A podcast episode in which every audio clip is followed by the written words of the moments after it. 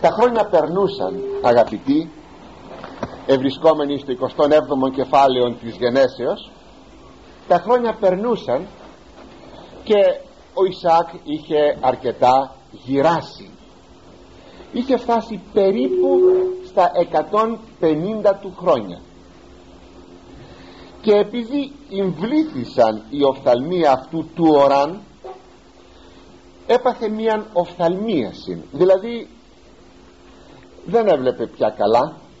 Μάλιστα έφτασε ήδη μέχρι την τύφλωση.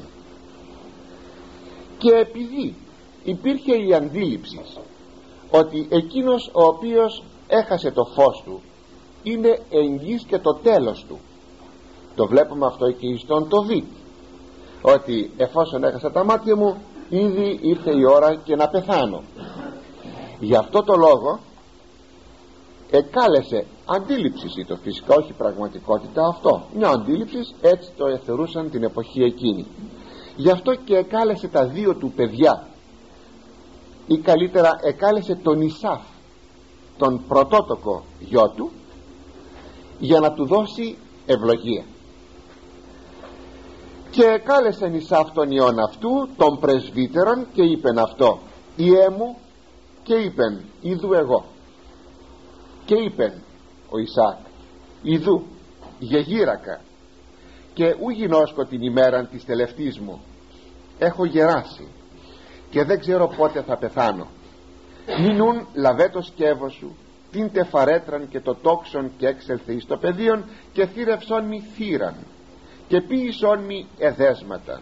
Ως φιλό εγώ και έναν γέμι ή να φάγω όπως ευλογήσεις η ψυχή μου πριν αποθανήν με παιδί μου λέγει πάρε τη φαρέτρα σου πήγαινε έξω. Στο ύπεθρον στην πεδιάδα βρες ένα θύραμα παρασκεύασέ μου το φαγητό όπως εγώ το αγαπάω φέρε μου το να φάγω να ευχαριστηθώ και κατόπιν να σου δώσω την ευλογία μου όπως αντιλαμβάνεστε δεν εκάλεσε και τα δύο του παιδιά αλλά εκάλεσε μόνο τον Ισάφ. Συνεπώς δεν είναι η ευλογία εκείνη την οποία συνήθως μπορεί να έχουμε από έναν γονιό μας, μητέρα μας ή πατέρα μας που φεύγει από την παρούσα ζωή.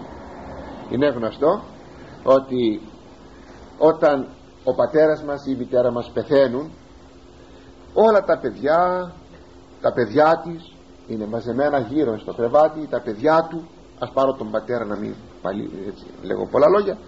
Γύρω από το κρεβάτι και εκεί ζητούν την ευλογία του και την ευχή του. Και βεβαίως ο πατέρας δίνει την ευλογία στα παιδιά του όλα. Τους εύχεται να ζήσουν καλά να έχουν την ευχή του κλπ. Εδώ όμως μόνο ο Ισάφ παίρνει ευλογία ή καλείται να πάρει ευλογία δεν είναι η ίδια περίπτωσης. Ο Ιακώβ παραγνωρίζεται. Δεν πρόκειται περί συνήθους ευλογίας αλλά πρόκειται περί μεσιακής ευλογίας. Διότι εδώ ο Ισαάκ είναι φορεύς μετά τον πατέρα του τον Αβραάμ είναι ο φορεύς της ευλογίας να γίνει ο πρόγονος του Μεσσίου πρέπει λοιπόν τώρα φεύγοντας από τον παρόντα κόσμος να γίνει κατά τον νόμον ο πρωτότοκος Υιός του ο Ισαάκ συνεπώς η ευλογία θα είναι εις του ότι αυτός θα σταθεί ο άνθρωπος που θα φέρει τον Μεσσία εις τον κόσμο ο πρόγονος. Δηλαδή ο Αβραάμ εγέννησε τον Ισάκ ο Ισάκ εγέννησε τον Ισάφ. Και αφού εγέννησε τον Ισάφ αυτός τώρα είναι εκείνος που θα γίνει ο συνεχιστής του λαού του Θεού που θα έρθει ο λυτρωτής ο Ιησούς Χριστός.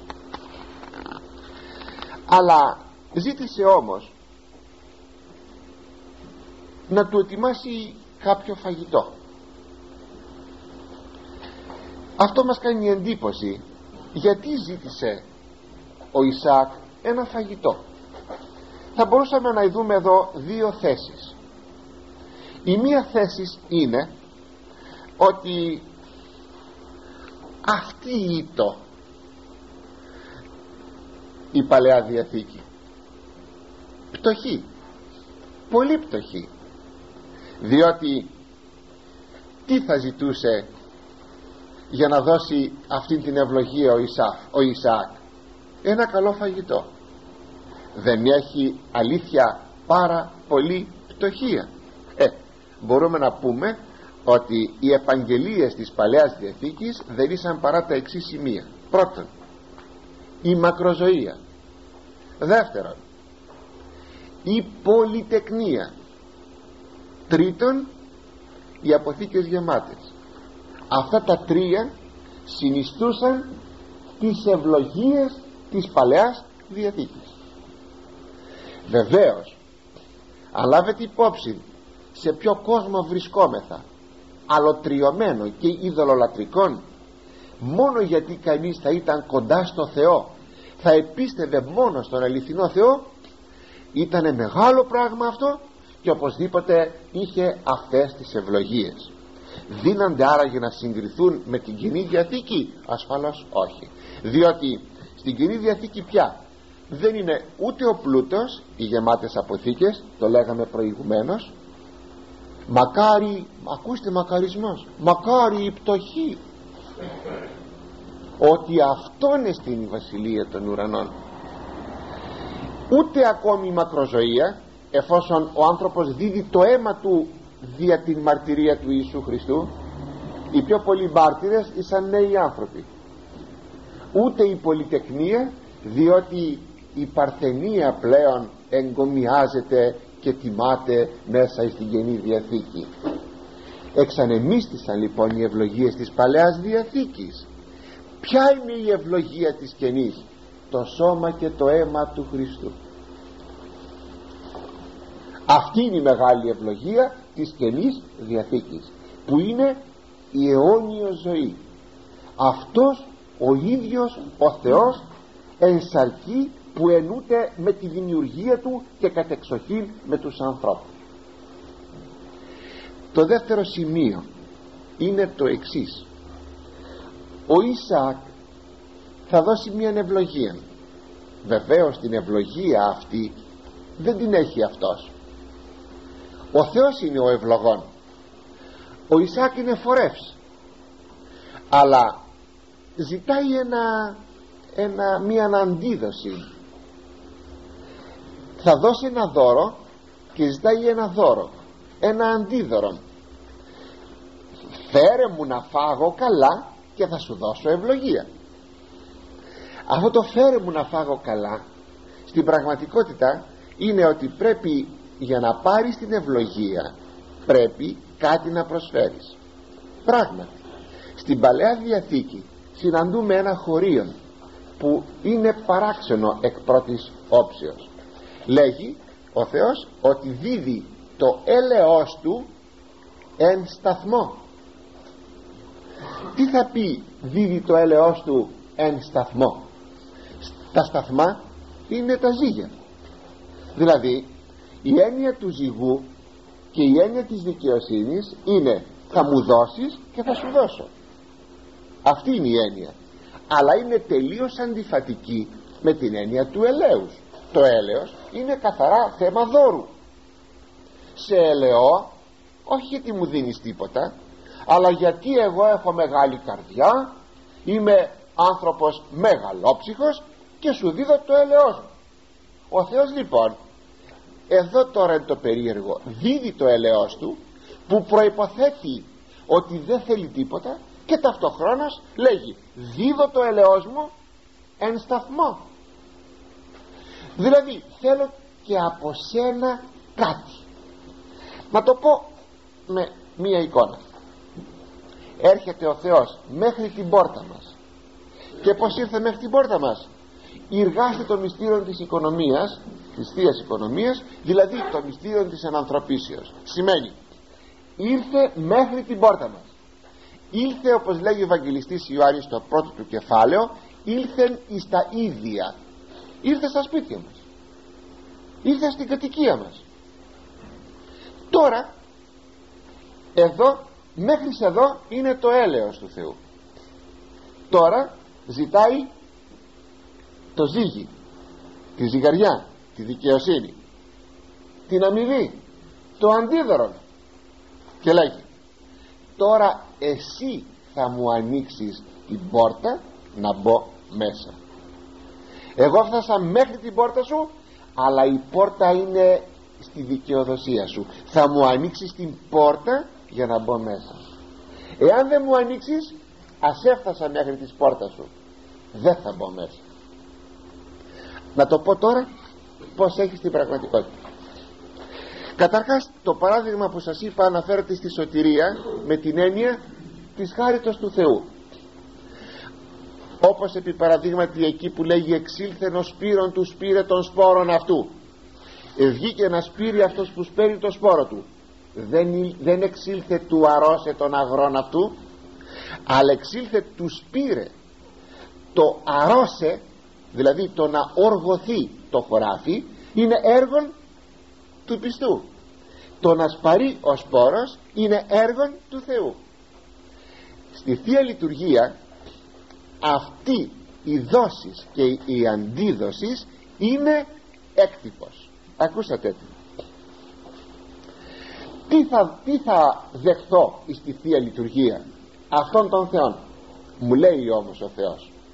Θες να με δεχτείς τι έχεις να μου δώσεις; Κύριε τι να σου δώσω; Ό,τι να σου δώσω είναι από τα ειδικά σου. Όχι θα μου δώσεις εκ των ειδικών μου αλλά θα βάλεις τον προσωπικό σου κόπο. Λοιπόν τι έχω να σου δώσω ό,τι αντιπροσωπευτικότερο υπάρχει στην κτήση. Το κρασί και το ψωμί. Προσέξτε όχι ο σύτος και τα σταφύλια το κρασί και το ψωμί. Γιατί; Διότι ο σύτος και τα σταφύλια είναι όπως τα προσφέρει ο Θεός στον άνθρωπο δια της φύσεως. Ο άνθρωπος πρέπει να προσφέρει κάτι δικό του. Θα πάρει λοιπόν τον σύτον θα τον αλέσει θα το κάνει αλεύρι θα κάνει ψωμί θα το ζυμώσει θα το φουρνίσει και τότε θα πει στον Θεό αυτό τώρα είναι δικό μου πάρτο το παίρνει ο Θεός το ψωμί. Παίρνει ο άνθρωπος τα σταφύλια. Τα πατάει τα κάνει κρασί ζυμούνται τα κάνει κρασί και λέει στον Θεό πάρτο πάρε ένα ποτήρι κρασί και λέει ο Θεός το παίρνω. Και τι παίρνει τώρα ο Θεός; Αυτά που του προσφέρω δικά του είναι αλλά εγώ τα έχω τώρα τρόπο να βιομηχανοποιήσει. Το λέγει αυτό πολύ ωραίο ο Καβάσιλας. Αυτός ο Βυζαντινός συγγραφέας στη θεία του λειτουργία που την ερμηνεύει. Όπως σας τα λέγω τώρα. Και παίρνει ο Θεός αυτά που του δίνω. Τα σα εκ των σών σου προσφέρομαι. Όταν υψώνει ο ιερεύς το Άγιο Ποτήριο και το Άγιο Δισκάριο προσφέρει στο Θεό το κρασί και το ψωμί. Πάρτα Κύριε στα δίνουμε τα παίρνει ο Θεός και μας τα δίνει πίσω για να μας δώσει τώρα το δώρο του. Το ψωμί μας το προσφέρει το σώμα του Ιού του. Και το κρασί το αίμα του Ιού του. Συνεπώς για να πάρεις το σώμα και το αίμα του Χριστού πρέπει να δώσεις κρασί και ψωμί. Γι' αυτό το λόγο λέγει και ο Ιερός Αυγουστίνος ότι προσφέρετε τα πρόσφορά σας. Είναι ο εαυτός σας. Ακούστε κάτι πολύ ωραίο. Προσφέρετε τα πρόσφορά σας. Είναι ο εαυτός σας. Για να πάρετε το Θεό. Έτσι για να πάρω το Θεό πρέπει να δώσω τον εαυτό μου. Τον άρτον μου και τον ίνον μου. Είναι περίφημο. Έτσι βλέπουμε για να πάρει ο Ισάφ την ευλογία πρέπει να προσφέρει ένα καλό γεύμα εις τον πατέρα του. Θα λέγαμε είναι μία μακρινή προτύπωση των όσων σας λέγω τώρα μέσα στην Καινή Διαθήκη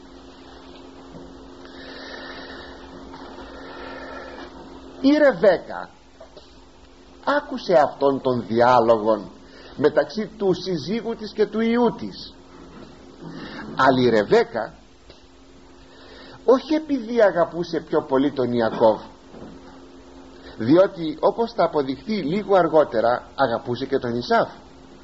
Και μάλιστα φοβείται μήπως και ο Ιακώβ πάθει κάτι κακό αλλά και ο Ισάφ πάθει κάτι κακό. Όμως είτε διότι είχε ιδιαίτερα αποκάλυψη είτε διότι θυμόνταν εκείνο που της είχε πει ο Θεός όταν εγκυμονούσε ότι ο μικρότερος θα γίνει κύριος του μεγαλύτερου και ότι ο μεγάλος θα δουλεύσει στον μικρόν. Το θυμόντανε αυτό. Και τι κάνει τώρα; Φωνάζει το γιο της τον Ιακώβ και του λέγει άκουσε παιδί μου ο πατέρας σου εκάλεσε τον αδελφό σου τον Ισαφ να του δώσει την ευλογία και του αναφέρει το και το και το και το αλλά δεν πρέπει να πάρει την ευλογία ο αδελφός σου πρέπει να την πάρεις εσύ ο Ιακώβ. Εδώ ας σταματήσω λίγο να κάνω ένα μικρό σχόλιο. Εκ πρώτης όψεως ένας ο οποίος διαβάζει μέχρι εδώ ή ακούει αυτά που είπαμε αμέσως θα αποκτήσει την εντύπωση ότι η οικογένεια του Ισαάκ ήταν μια διαλυμένη οικογένεια. Διότι υπήρχαν δύο φατρίες η φατρία του μπαμπά με τον πρωτότοκο του πατέρα με τον πρωτότοκο και η φατρία της μητέρας με τον δευτερότοκο δύο κόμματα καθόλου σπάνιο φαινόμενο μέσα στα σπίτια μας αγαπητοί μου. Τώρα το γιατί αυτό το πράγμα μπορεί να συμβαίνει σας λέγω αλήθεια είναι πολύ λυπηρό πολύ ολέθριο αλλά σας ειδοποιώ ξεκινάει από τις προτιμήσεις. Όταν η μητέρα έχει μία προτίμηση στο να της παιδί τότε το παιδί αυτό επόμενο είναι να προσκοληθεί στη μάνα του όταν ο πατέρας έχει προτίμηση σε ένα άλλο παιδί αυτό θα προσκοληθεί στον πατέρα του. Και ξαφνικά αντιλαμβάνονται ότι είναι χωρισμένοι στη μέση. Και όταν κάποτε προκύψει μια διένεξη σε μια διαφορά γνώμης θα δείτε αμέσως τα δύο αυτά κόμματα οι δύο φατρίες να συγκρούονται μέσα στο σπίτι. Ξέρετε δε και από τι άλλο ξεκινάει αυτό; Για να λάβετε τα μέτρα σας για να μην φτάσετε στην εικόνα μιας διαλυμένης οικογενείας όταν η μητέρα κάποτε μαλώσει το παιδί ένα παιδί της και ο πατέρας μαλώσει τη γυναίκα του γιατί εμάλωσε το παιδί. Σας ειδοποιώ ότι αυτό είναι ολέθριο. Διότι το παιδί όταν αντιληφθεί ότι η μάνα του τον μαλώνει τότε θα πάει να ακουμπήσει και να παρηγορηθεί στον πατέρα. Και έτσι με τον τρόπο αυτόν το παιδί γίνεται η αιτία χωρίς να φταίει. Η αφορμή αν θέλετε στην πραγματικότητα το ανδρόγυνο να υποστεί μια διάσταση ένα χώρισμα. Και να αρχίσουν μετά οι γονείς να τσακώνονται για τα παιδιά τους. Είναι σας λέγω αλήθεια ολέθριο. Προσέξατε αν νομίζετε ότι η γυναίκα σας αδικεί τα παιδιά σας επειδή αποτελούνται προς κυρίους προς άνδρας ότι αδικεί τα παιδιά σας ότι είναι υπερβολική στις τιμωρίες της τέλος πάντων έτσι το καταλαβαίνει βραδεφέ δεν μπορεί να κάνει και ένα λάθος. Άνθρωποι με θα κάνουμε λάθος και μάλιστα ξέρετε ποια είναι η καλύτερα παιδαγωγική; Θα το μαρτυρήσουν οι, οι καθηγητές και οι διδάσκαλοι και η εκείνη που έχει τα λιγότερα λάθη. Όπως και η ιατρική είναι εκείνη που έχει τα λιγότερα σφάλματα τα λιγότερα λάθη. Ναι δεν υπάρχει τίποτε που να μην έχει το λάθος γι' αυτό το λόγο όταν θέλετε να πείτε κάτι δεν θα το πείτε μπροστά στα παιδιά σας. Πάρτε τη γυναίκα σας ιδιαιτέρως και πείτε της ότι είναι υπερβολική. Ότι επιτέλους δεν κάνει καλά. Τέλος πάντων όπως το καταλαβαίνετε το θέμα. Αλλά τα παιδιά σας δεν πρέπει να αντιληφθούν ότι εσείς τα υπερασπίζεστε. Γιατί ρίχνετε τη γυναίκα σας στα μάτια των παιδιών σας και η γυναίκα σας πλέον δεν έχει κύρος. Και όταν το κύρος της γυναικός σας χαθεί τότε τι κάνουμε. Τότε ακούμε το φαινόμενο.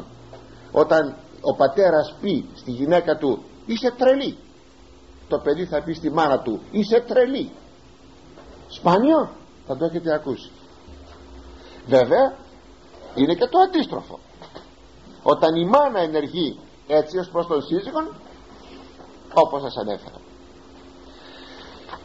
Αυτό συνέβαινε στην οικογένεια του Ισαάκ και της Ρεβέκας.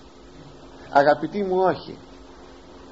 Είναι φαινομενικό αυτό. ε, απλώς εγώ επήρα την αφορμή να σας πω αυτό που σας είπα γιατί πρέπει να βγάζουμε και σύγχρονα πράγματα σπουδαία για τη ζωή μας.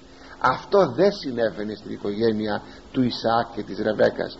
Οι προτιμήσεις υπήρχαν. Αλλά εδώ η Ρεβέκα ενεργεί μεσιακά. Στηρίζεται πάνω σε εκείνη την πρόρηση που είχε πει ο Θεός ότι ο μεγαλύτερος θα δουλέψει στον μικρότερο. Παρά τα αυτά όμως έκανε ένα λάθος η Ρεβέκα. Ευιάστηκε όταν ο Θεός λέγει ότι αυτό θα γίνει εσύ τι ανησυχείς; Θα το φροντίσει ο Θεός να γίνει. Ότι θα γινόντανε οπωσδήποτε θα γινόνταν θα μπορούσε όμως να πει η Ρεβέκα για μια στιγμή μα πότε κύριε θα γίνει αυτό; Να ο, με, ο μεγάλος μου είναι τώρα στο πεδίο δηλαδή στην πεδιάδα πήγε να κυνηγήσει σε λίγο θα γυρίσει σε καλά δύο-τρεις ώρες θα γυρίσει πίσω θα μαγειρέψει το φαΐ θα το δώσει στον πατέρα του και θα πάρει την ευλογία. Και τότε τέρμα τέλειωσε η ιστορία. Τέρμα. Ο Θεός αγαπητοί μου αγαπάει να το ξέρουμε αυτό αγαπάει να επεμβαίνει το τελευταίο δευτερόλεπτο το τελευταίο δευτερόλεπτο ανήκει πάντα στο Θεό. Το είπε ο Θεός. Τι σε νοιάζει; Εάν ο Θεός θέλει να επέμβει το τελευταίο δευτερόλεπτο σε τι σε νοιάζει; Γιατί βιάζεσαι; Το είχε πάθει και η Σάρα αυτό. Τι είχε πει; Ο Θεός είπε στον Αβραάμ θα γεννήσεις Ιώνα η Σάρα περνούσαν τα χρόνια το πίστεψε η Σάρα. Περνούσαν τα χρόνια και έβλεπε ότι δεν γίνεται τίποτα. Και τότε τι έκανε; Είπες στον Αβραάμ τον άνδρα της ε να σου δώσω την δούλη μου σύμφωνα με το βαβυλωνιακό δίκαιο δεν είναι το παράνομο δεν είναι το ανηθικό της θα σου δώσω την δούλη μου και θα αποκτήσω εγώ ιόν δια της δούλης μου γι' αυτό χρησιμοποίησε την και πράγματι χρησιμοποιήθηκε και εγερήθηκε ο Ισμαήλ. Τι περιπέτειες παρακάτω τις είχαμε αναφέρει και τις θυμόσαστε. Γιατί όλα αυτά; Γιατί η Σάρα βιάστηκε. Αφού ο Θεός το είπε ο Σάρα γιατί βιάζεσαι; Αυτό συνέβη και τιμωρήθηκε η Σάρα. Ε γέμισε πικρίες η Σάρα αυτό συνέβη τώρα και με τη Ρεβέκα αγαπητοί. Βιάζεται. Θα χρησιμοποιήσει το ψέμα θα χρησιμοποιήσει την απάτη θα χρησιμοποιήσει μεθόδους απαραδέκτους θα τιμωρηθεί θα τιμωρηθεί και ο γιος της ο Ιακώβ ότι τελικά ο Ιακώβ θα έπαιρνε τα πρωτοτόκια θα έπαιρνε την ευλογία δεν έκειται το θέμα.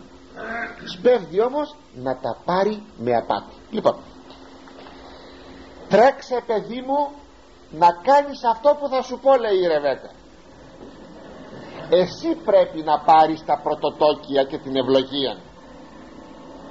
Μα μητέρα άκουσε που σου λέω λέει το εξής. Άκουσον μου καθά εγώ συεντέλομαι όπως σε διατάσω αυταρχικό της μας είναι χρήσιμο να πούμε ότι πολλές φορές η μητέρα έχει αυταρχικότητα μέσα στο σπίτι. Όχι όλες. Όχι όλες. Και να πει αυτό που σε διατάσσω πω φοβερό. Κάποτε αυταρχικότητα έχει και ο πατέρας αλλά είναι πολύ χειρότερο όταν συμβαίνει στη μητέρα. Είναι αυταρχική η Ρεβέκα όχι πάλι. Αλλά πάντα στηρίζεται στην επαγγελία του Θεού την υπόσχεση του Θεού. Δυνάμει αυτής ενεργεί. Λοιπόν τρέξε γρήγορα εις το πίμνιον. Βρες δύο ερήφους απαλούς και καλούς. Δυο καλά καλοθρεμένα κατσικάκια. Σφάξε τα και φέρτα μου εδώ. Θα τα μαγειρεύσω εγώ. Θα τα προσφέρω στον πατέρα σου. Θα τα προσφέρεις εσύ στον πατέρα σου. Θα ευχαριστηθεί η ψυχή του και θα σου δώσει την ευλογία. Μητέρα εάν ο πατέρας μου ο τυφλός με ψηλαφίσει εγώ είμαι λίος και ο αδελφός μου δασής τριχωτός εγώ είμαι λίος, είμαι σπανός δεν έχω τρίχες στα χέρια μου και στο λαιμό μου στον τράχυλό μου γιατί και εκεί έψαξε ο Ισάκ. Οπότε αντί να πάρω την ευλογία από τον πατέρα μου μήπως πάρω κατάρα. Και λέγει η Ρεβέκα επεμέ η κατάρα σου τέκνον μόνον υπάκουσον μη της φωνής και πορευτής εν παιδί μου η κατάρα σε μένα να πέσει μόνο άκουσε με αυτό που σου λέω. Θα πάω να μου φέρεις δύο κατοίκια βαρύς λόγος ε. Βαρύς λόγος. Είναι εκείνο που μερικοί άνθρωποι λένε φάε την Παρασκευή κρέας και η αμαρτία είναι δική μου δηλαδή αδελφέ μου δεν σε φτάνουν οι δικές σου οι αμαρτίες. Θες να φορτώνεσαι και ξένες αμαρτίες. Μη λέμε ποτέ αυτό το ανόητο. Κάντο αυτό και η αμαρτία είναι δική μου. Σας παρακαλώ αγαπητοί μου ας το προσέξουμε το σημείο αυτό. Ωστόσο επίστη παρά την αντίρρησή του ο Ιακώβ επίστη. Επέμενε η μητέρα του. Πηγαίνει κόβει δυο κατσίκια τα φέρνει. Τα ψήνει η μητέρα όπως δε έκδαραν το δέρμα όπως ή το φρέσκο το τρίχωμα των κατσικιών εκείνης της περιοχής ήσαν ε, ήταν ε, σαν μεταξωτό όπως ακριβώς έχουμε το Κασμίρ αυτό το πρόβατο που είναι στην ε, Αυστραλία το, ο Μερινός. Ναι. Τα Κασμίρια τα, τα υφάσματα συγγνώμη ναι. Ε, αυτό, ο Μερινός αυτό το, το πρόβατο αυτό το μεγάλο το πρόβατο με τα μεγάλα τα κέρατα το αρσενικό όπως είναι αυτό το τρίχωμά του δηλαδή το μαλλί του είναι σαν μεταξωτό της κατσίκας είναι γνωστό το τρίχωμα είναι σκληρό. Αλλά αυτού του τύπου αυτής ε, της, ε, της κατηγορίας η κατσίκα είναι το, το είδος αγκόρα είναι το μαλλί τόσο μαλακό όπως είναι το μετάξι. Συνεπώς όπως είναι τα ανθρώπινα μαλλιά. Τα οποία δεν είναι σαν τις κατσίκας τα ανθρώπινα μαλλιά που είναι σκληρά. Και τότε η Ρεβέκα επήρε κομμάτια δέρμα φρέσκα όπως ήταν τα κόλλησε πάνω στα μπράτσα του Ιακώβ. Και εδώ στον τράχυλο του φόρεσε μια προβιά. Οπότε βεβαίως ήταν πάρα πολύ τώρα μαλλιαρός. Βεβαίως ο Ισάφ γεννήθηκε μαλλιαρός. Σκεφτείτε πόσο τώρα μαλλιαρός πρέπει να ήταν αληθινά σαν προβιά κατσικιού ήταν το τρίχωμά του ε, του Ισάφ. Ετοιμάστε και το φαγητό παίρνει το δίσκο. Ο Ιακώβ μπαίνει στο δωμάτιο του πατέρα και του λέγει πατέρα σου έφερα φαγητό να φας να ευχαριστηθεί η ψυχή σου και να μου δώσεις την ευλογία σου. Παιδί μου του λέγει τόσο γρήγορα ήρθες ο άλλος ακόμη είναι στην παιδιάδα να πιάσει ένα θύραμα ναι λέει πατέρα γρήγορα ήρθα καλά παιδί μου του λέγει έλα να με φιλήσεις συγγνώμη έλα να σε δω για πλησίασε κοντά. Γιατί η μεν φωνή φωνή Ιακώ εδέ χείρες χείρες Ισάφ περίεργο. Η φωνή μοιάζει του Ιακώ αλλά τα χέρια είναι του Ισάφ άρχισε να ψηλαφά. Ο Ισαάκ σημειώσατε ότι εκείνοι που στερούνται μιας αισθήσεως ιδίως τα μάτια έχουν ανεπτυγμένη μια άλλη αίσθηση. Είναι πασίγνωστο αυτό. Οι τυφλοί επί παραδείγματι έχουν ανεπτυγμένη την αφή. Γι' αυτό βλέπετε ότι μπορεί θαυμάσια ο τυφλός να διακρίνει τα νομίσματα και πολλά άλλα πράγματα. Μου έκανε κατάπληξη κάποτε μέσα στο λεωφορείο ήταν ένας τυφλός στην αστική. Και κάποιος λέει στον εισπράκτορα θέλω να κατέβω στην τάδε στάση και πετύχει ο τυφλός και λέει δεν είναι αυτή ακόμα είναι η παρακάτω ε περίεργο πράγμα. Περίεργο πράγμα. Σαν να μετρούσε τα γυρίσματα της ρόδας του αυτοκινήτου για να ξέρει ανα πάσα στιγμή πού βρίσκεται στο δρόμο το λεωφορείο. Έχουν ανεπτυγμένοι τις άλλες αισθήσεις. έτσι και ο, Ιασά, ο Ισάκ είχε ανεπτυγμένη την αφή και την όσφρηση όπως θα δείτε λίγο πιο κάτω είχε φροντίσει η μητέρα να φορέσει στο γιο της τον Ιακώβ και τα ρούχα του Ισάκ φαίνεται ότι κάτι είχε κατανοήσει και υπονοήσει η μητέρα. Γι' αυτό φοράει και τα ρούχα του Ισάφ στον Ιακώβ. Και του λέει του παιδιού του του υποτιθεμένου Ισάφ ο Ισάκ έλα εδώ παιδί μου να σε μυρίσω κάνει έτσι ο Ισάκ. Αχ λέγει τι ωραία που μυρίζουν τα ρούχα σου σαν μυρωδιά αγρού. Γιατί είναι γνωστό ότι γίνεσαι στα παλιά εδώ στην οδόν δράμας το πρωί όταν έβγαινα πρωί πριν βγει ο ήλιος όταν έπεφτε η δροσιά έφτανε η μυρωδιά του των θερισμένων αγρών. Και έλεγα τι ωραία που μυρίζει εδώ αγρός θερισμένος. Τα στάχια μυρίζουν ωραία τα θερισμένα μυρίζουν πολύ ωραία όταν πέσει η δροσιά. Μία τέτοια μυρωδιά ήταν στα ρούχα του Ισάφ όπως σας είπα. Και τότε του λέγει έλα παιδί μου να, σε, να με φιλήσεις. Και τώρα να σου δώσω την ευλογία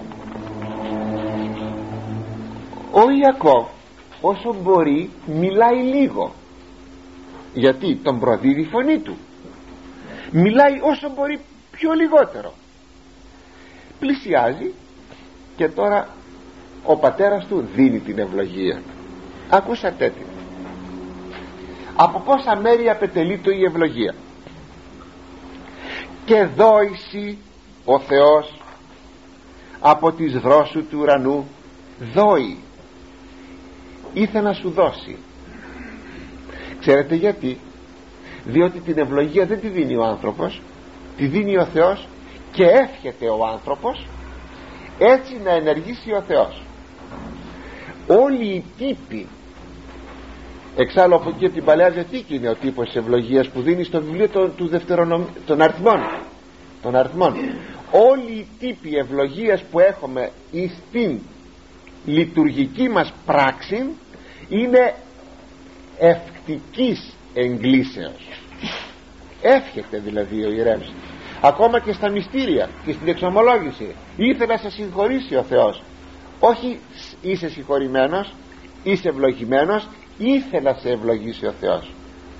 Όταν τελειώνουμε τη Θεία Λειτουργία ή μια ακολουθία τι λέμε; Η Αγία Τριάς διαφυλάξει πάντας ημάς.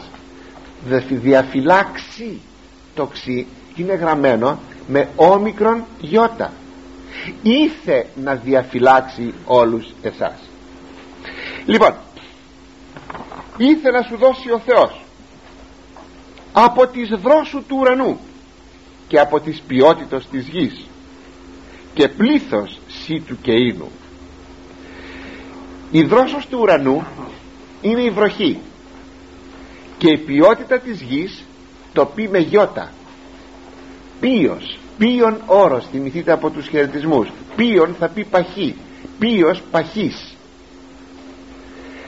συνεπώς από το πάχος της γης που σημαίνει να έχεις έφορα χωράφια και καλούς καιρούς.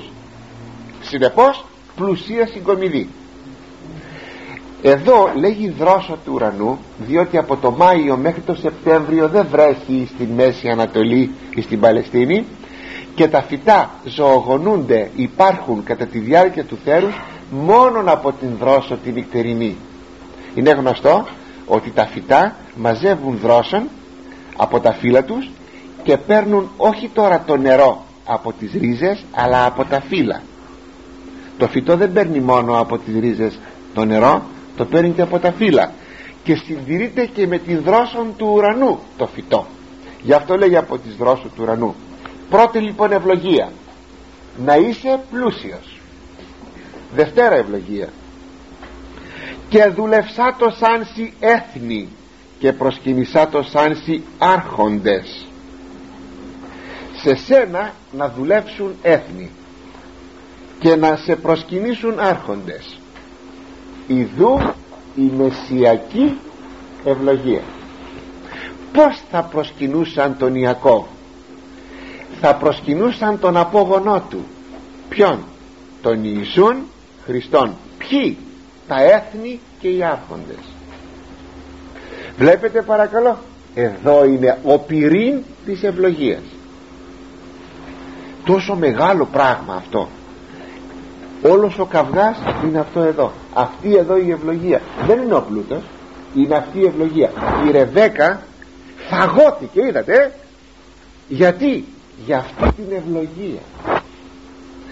Είχαν συνείδηση ο Αβραάμ, ο Ισαάκ, ο Ιακώβ, η Ρεβέκα είχαν συνείδηση αυτού του Μεσίου βεβαίως. Βεβαίως. Ο Αδάμ και η Εύα είχαν συνείδηση αυτού του Μεσίου βεβαίως. Το υπεσχέθη ο Θεός στην Εύα. Εξάλλου όσοι φεύγουν και πηγαίνουν εις τον Άδη εκ των δικαίων πηγαίνουν με αυτήν την ελπίδα ότι θα τους επισκεφθεί ο Μεσσίας να τους λυτρώσει. Τρίτη ευλογία. Και γίνου Κύριος του αδελφού σου και προσκυνήσου είσαι η ή του πατρός σου να γίνεις Κύριος του αδελφού σου. Σε τι; Πρώτον εσύ θα είσαι ο γενάρχης. Συνεπώς ο Αβραάμ εγέννησε τον Ισάκ ο Ισάκ δεν εγέννησε τώρα τον Ισάκ αλλά γέννησε τον Ιακώβ. Άρα θα είσαι εσύ ο πρώτος. Δεύτερον εσύ θα είσαι ο ιερεύς της, ε, της πατριάς ό,τι θυσίες θα γίνονται προς τον Θεό δεν θα γίνονται από τον Ισάφ. Θα γίνονται από εσένα τον Ιακώβ. Εσύ λοιπόν θα είσαι εκείνος που θα φαίνεσαι και εσύ θα είσαι εκείνος που θα γίνεις πρόγονος του Μεσίου ο καταρώμενος σε επικατάρατος. Ο δε ευλογών σε ευλογημένος. Όποιος σε καταράτε θα είναι καταραμένος. Και όποιος σε ευλογεί θα είναι ευλογημένος. Αυτή το η ευλογία που δίδει ο Ισαάκ και εσταμάτησε. Έφαγε το φαγητό προηγουμένως το είχε φάει και απεσύρθη ο Ιακώβ. Σε λίγο αγαπητοί μου καταφτάνει ο Ισαάκ. Πηγαίνει στην κουζίνα μαγειρεύει με τα χέρια του το θύραμα το ετοίμασε ωραίο καλοψημένο και το φέρνει στον πατέρα του. Πατέρα ήρθε ο πρωτότοκος σου γιος και σου φέρνει εκλεκτό ωραίο φαγητό να ευχαριστηθεί η ψυχή σου και να με ευλογήσεις εξέφτηδε Ισάκ έκσταση μεγάλη σφόδρα και είπε τις ούνο θηρεύσας μη θύραν και εις ενέγκασμοι μα λέει ο Ισάκ εξέφτη βγήκε από τον εαυτόν του εξανέστη πολύ μα λέγει και ποιος ήταν εκείνος ο οποίος μου έφερε θύραν κυνήγι και έφαγα προηγουμένως και έφαγον πάντων πρώτου ελθύνσε και ευλόγησα αυτόν και ευλογημένος έστε. Και τον ευλόγησα ποιος ήταν αυτός που ήρθε δεν ήσουν εσύ.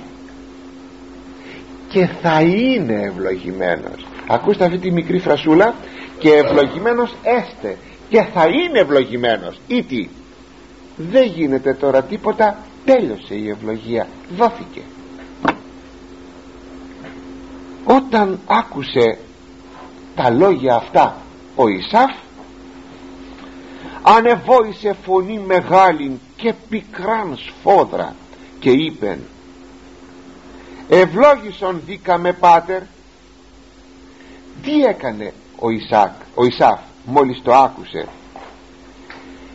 Πατέρα λέγει εφώναξε με δυνατή και πικρή φωνή. Πατέρα ευλόγησέ με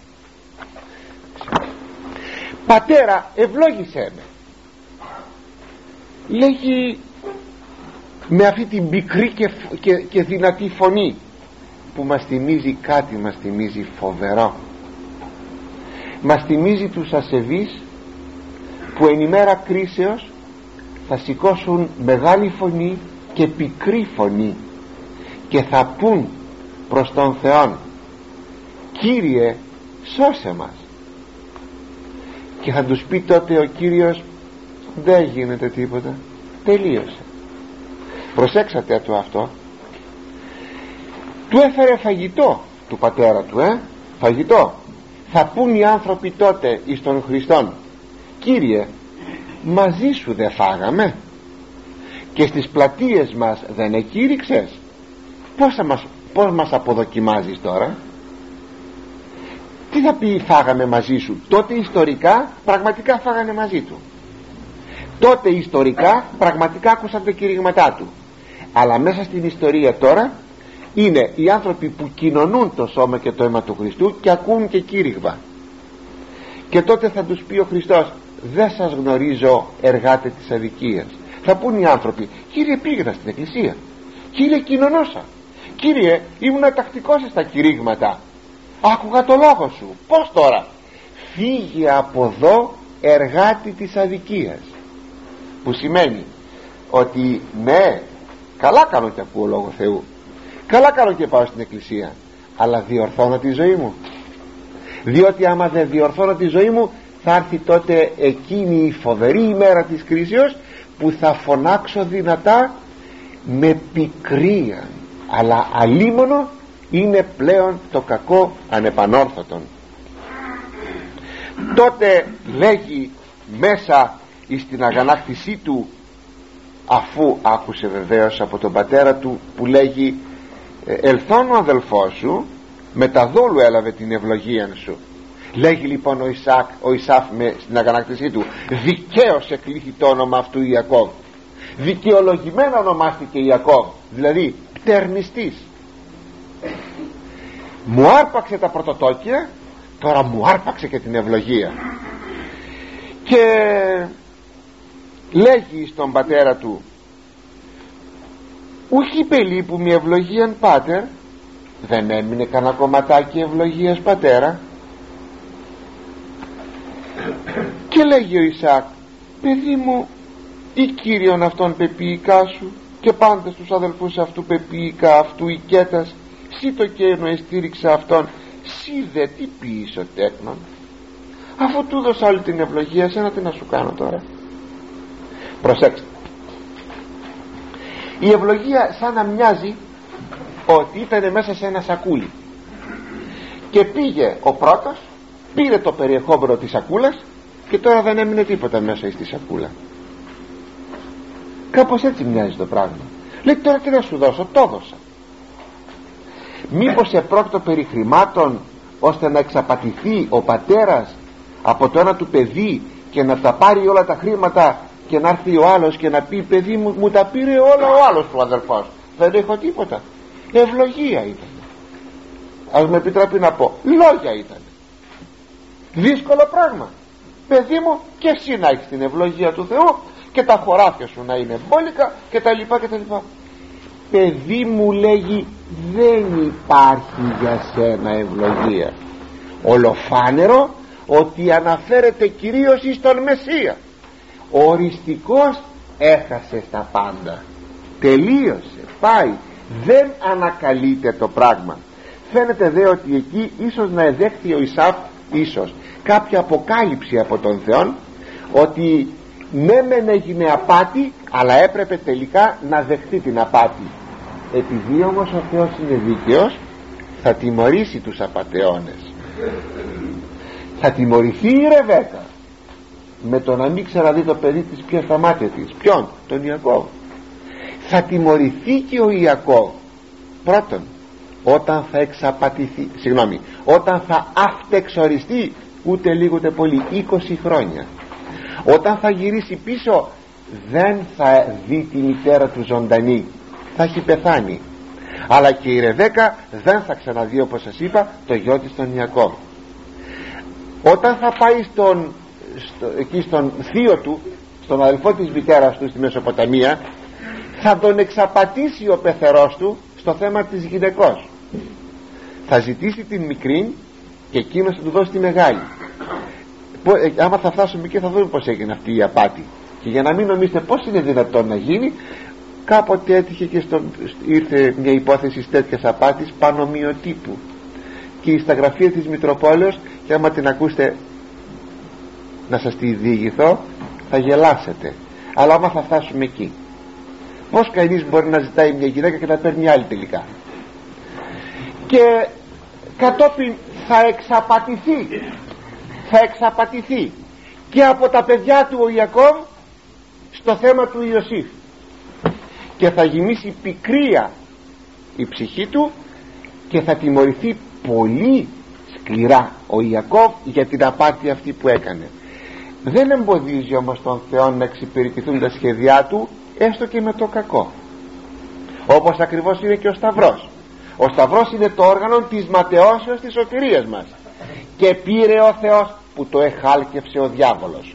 Επήρε ο Θεός το όργανο της ματαιώσεως της σωτηρίας μας και το έκανε όργανο της σωτηρίας μας. Δεν τον εμποδίζει τίποτα ο Θεός. Αυτή είναι και η σοφία του Θεού. Είναι καταπληκτικό ωστόσο εδώ ο Ισάφ δεν έχει τίποτα άλλο πια να κάνει παρά να αρχίσει να κλαίει. Άκουσατε το. Είπε δε Ισάφ προς τον πατέρα αυτού δια τρίτη φορά μη ευλογία μία σύ έστι πάτερ. Μα, μα, μα μόλις μία ευλογία πατέρα μου κάτι κάτι κάτι. Μη φύγω με άδεια χέρια. Ευλόγησον δίκαμε ευλόγησε και εμένα. Πάτερ εκείνο το πάτερ η επανάληψη του πάτερ είναι εκείνο το, το, το δραματικό. Καταδειχθέντος δε Ισάκ ανεβόησε φωνή Ισάκ και έκλαψε συγκινήθηκε ο Ισάκ. Δεν μπορεί όμως τίποτα πια να κάνει γιατί δεν είναι αυτός που δίνει την ευλογία. Είδατε είναι φορεύς ο Θεός τη δίνει την ευλογία παιδί μου τι να σου κάνω. Και έκλαψε ο Ισάκ έκλαψε. Θυμόσαστε που λέγαμε αγαπητοί μου όταν γύριζε από το κυνήγι και λέει στον αδελφό του εγώ τώρα πεθαίνω και μου λες εσύ για πρωτοτόκια. Και άρπαξε ο Ιακώβ τα πρωτοτόκια με όρκο και τώρα εκεί όταν κάθισε να φάει λέει έφαγε και έπιον και Αναστάς όχετο. Έφαγε, ήπια και σηκώθηκε να φύγει ευχαριστημένος που εγέμισε την κοιλιά του με φακή. Τότε ήταν ωραία τα πράγματα. Είδε τώρα τώρα ήρθαν τα δάκρυα. Ο Ισάφ είναι ο τύπος του λαού που θα χαθεί. Και πράγματι οι απόγονοι του Ισάφ εχάθηκαν. Ο Ισάφ είναι ο τύπος λοιπόν του λαού που θα χαθεί. Γι' αυτό το λόγο όπως είναι και οι απόγονοι του Κάι που είναι οι ή των ανθρώπων. Γι' αυτό το λόγο επειδή είναι ο τύπος των ανθρώπων που θα πάνε στην κόλαση γλεντάνε οι άνθρωποι οι αμαρτωλοί τρώνε, πίνουν πουλάνε τα πρωτοτόκια τους ή τη, τη μεγάλη κλίση που τους έκανε ο Θεός να σταθούν παιδιά του Θεού δεν σκέπτονται τίποτα και τελικά θα βρεθούν εν ημέρα κρίσεως που θα φωνάξουν με πικρία. Αλλά δεν θα υπάρχει πλέον τόπος μετανοίας.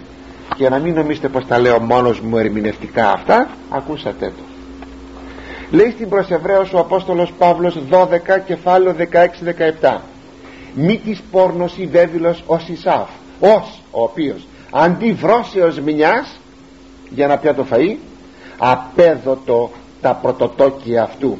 Είστε γάρ γιατί να ξέρετε είστε γιώτα. Ψηλή οξία γιατί να ξέρετε ότι και μετέπειτα θέλων κληρονομήσε την ευλογία απεδοκιμάστη θέλοντας να δεχθεί την κληρονομία ποιον του να σταθεί πρόγονος του Μεσίου απεδοκιμάστη. Μετανοίας γαρτόπονου χεύρε δεν βρήκε τόπον μετανοίας κέπερ με τα δακρύων εξητήσας αυτήν. Αν και με δάκρυα την εζήτησε τόπον μετανοίας δεν βρήκε. Όπως και εν ημέρα κρίσεως τόπον μετανοίας οι αμαρτωλοί δεν θα βρουν γι' αυτό μη παίζουμε αγαπητοί μου με τη σωτηρία μας. Είναι μεγάλη υπόθεση μη παίζουμε με τη σωτηρία μας. Και τότε λέγει ο Ισaac προς τον, πατέ, προς τον, προς τον γιο του. Του δίνει μια ευλογία αλλά δεν είναι ευλογία είναι κατάρα. Ακούσατε την. Ιδού από τις ποιότητες της γης έστε η κατοίκησή σου και από τις δρόσου του ουρανού άνωθεν αυτό το από είναι ε, κατά το εβραϊκό κείμενο όσοι έχετε εβραϊκό κείμενο κοιτάξατε το λέγει έξω από έξω από έξω από. Τρεις φορές το λέγει εκεί. Δηλαδή η γη να μην είναι για σένα γόνιμη. Βροχή να μην πέφτει για σένα. Να μην έχεις τίποτε από καρπούς να φας. Φοβερό. Και επί τη μαχαίρα σου ζήσει και το αδελφό σου δουλεύσεις έστε δεηνίκα εάν καθέλεις και εκκλείσεις τον ζυγόν αυτού από του τραχύλου σου. Δεν θα μπορέσεις να αποκτήσεις χωράφια ούτε βροχή ούτε τίποτα. Πράγματι ο Ισάφ κατοίκησε την πετρέα Αραβίαν έρημον, έρημον και άγωνον. Με το μαχαίρι σου θα ζεις ήτι προφητεύει ο, Ιακώ, ο Ισάκ. Οι απόγονοί σου θα ζουν ληστρικά όσοι περνούν προς Αίγυπτον ή από Αίγυπτον θα τους πιάνουν οι απογονοί σου θα τους ληστεύουν και από τα προϊόντα της ληστείας θα ζουν. Και θα γίνεις δούλος του αδελφού σου. Κατάρα φοβερή δηλαδή. Και κάπου κάπου θα πετάς τον ζυγόν της δουλείας και θα ελευθερώνεσαι. Αλλά τελικά θα είσαι δούλος του αδελφού σου. Ιδού. Την πρώτη φορά που επέταξαν οι, οι απόγονοι του Ισάφ οι Ιδουμαίοι οι Εδωμίτε ή οι Ιδουμαίοι που κατοίκησαν στην Πετρέα Αραβία. Να δείτε πραγμάτωση της προφητείας αυτής αγαπητοί μου. Την πρώτη φορά ήταν επί Ιωράμ του βασιλέως του Ιούδα το 850 π.Χ. που απέρριψαν τον ζυγόν αφού ο Σαούλ προπαντός ο Δαβίδ τους είχε καταπετσοκόψει τους Ιδουμαίους τους απογόνους του Ισάφ δηλαδή οι Ιουδαίοι οι απόγονοι του Ιακώβ πετσοκόβουν τους απογόνους του Ισάφ ό,τι είπε ο, Ιακώ, ο Ισάκ ο πατέρας κατόπιν ε, υπετάγησαν το 800 π.Χ. κατόπιν ε, απέρριψαν τον ζυγόν το 730 οι Μακαβαίοι τους ξανά υποτάσσουν το 129 π.Χ. το 37 π.Χ. πετάνε πάλι τον ζυγόν με κύριον εκπρόσωπών των τον Ηρώδητο βασιλέα. Ας σταθεί και αυτό ένα σημείο για, τις για τη γιορτή των Χριστουγέννων που έρχεται. Ο, Ιδω, ο Ηρώδητος ο βασιλεύς είναι Ιδουμαίος και υποτάσσει τους Ιουδαίους και γίνεται βασιλιάς τους. Αλλά κατόπιν οι Ρωμαίοι το 70 μετά Χριστόν καταστρέφουν την Ιερουσαλήμ επιζούν οι απόγονοι του Ιακώβ μέχρι σήμερα οι Εβραίοι οι Ιδουμαίοι εξαφανίστηκαν από προσώπου ιστορίας και εκεί τελειώνει η ιστορία τους. Δεν ξαναφάνηκαν στην ιστορία οι Ιδουμαίοι απεροφήθησαν από τα αραβικά φύλλα. Ιδού παρακαλώ η προφητεία του Ισάκ. Καταπληκτικό. Αλλά ας σταματήσουμε αγαπητοί μου εδώ και να συνεχίσουμε πρώτο Θεός την ερχομένη φορά που θα είναι στις 14 Ιανουαρίου. Ένα έχω να σας πω ότι τι φοβερό πράγμα είναι η προφητεία και ότι η προφητεία είναι ικανή να μας οδηγήσει πραγματικά στην αληθινή πίστη. Γι' αυτό σας εύχομαι μόλι μου την καρδιά μελετώντας την Παλαιά Διαθήκη και βλέποντας τις προφητείες τότε θα πιστέψουμε ότι αυτός που εγεννήθη στη Βιθλέμ είναι ο Μεσσίας ο Ιησούς Χριστός που ήρθε πραγματικά να μας σώσει από τον θάνατον από την αμαρτία και να μας εισαγάγει στην αιώνιον βασιλεία του. Σας εύχομαι καλές γιορτές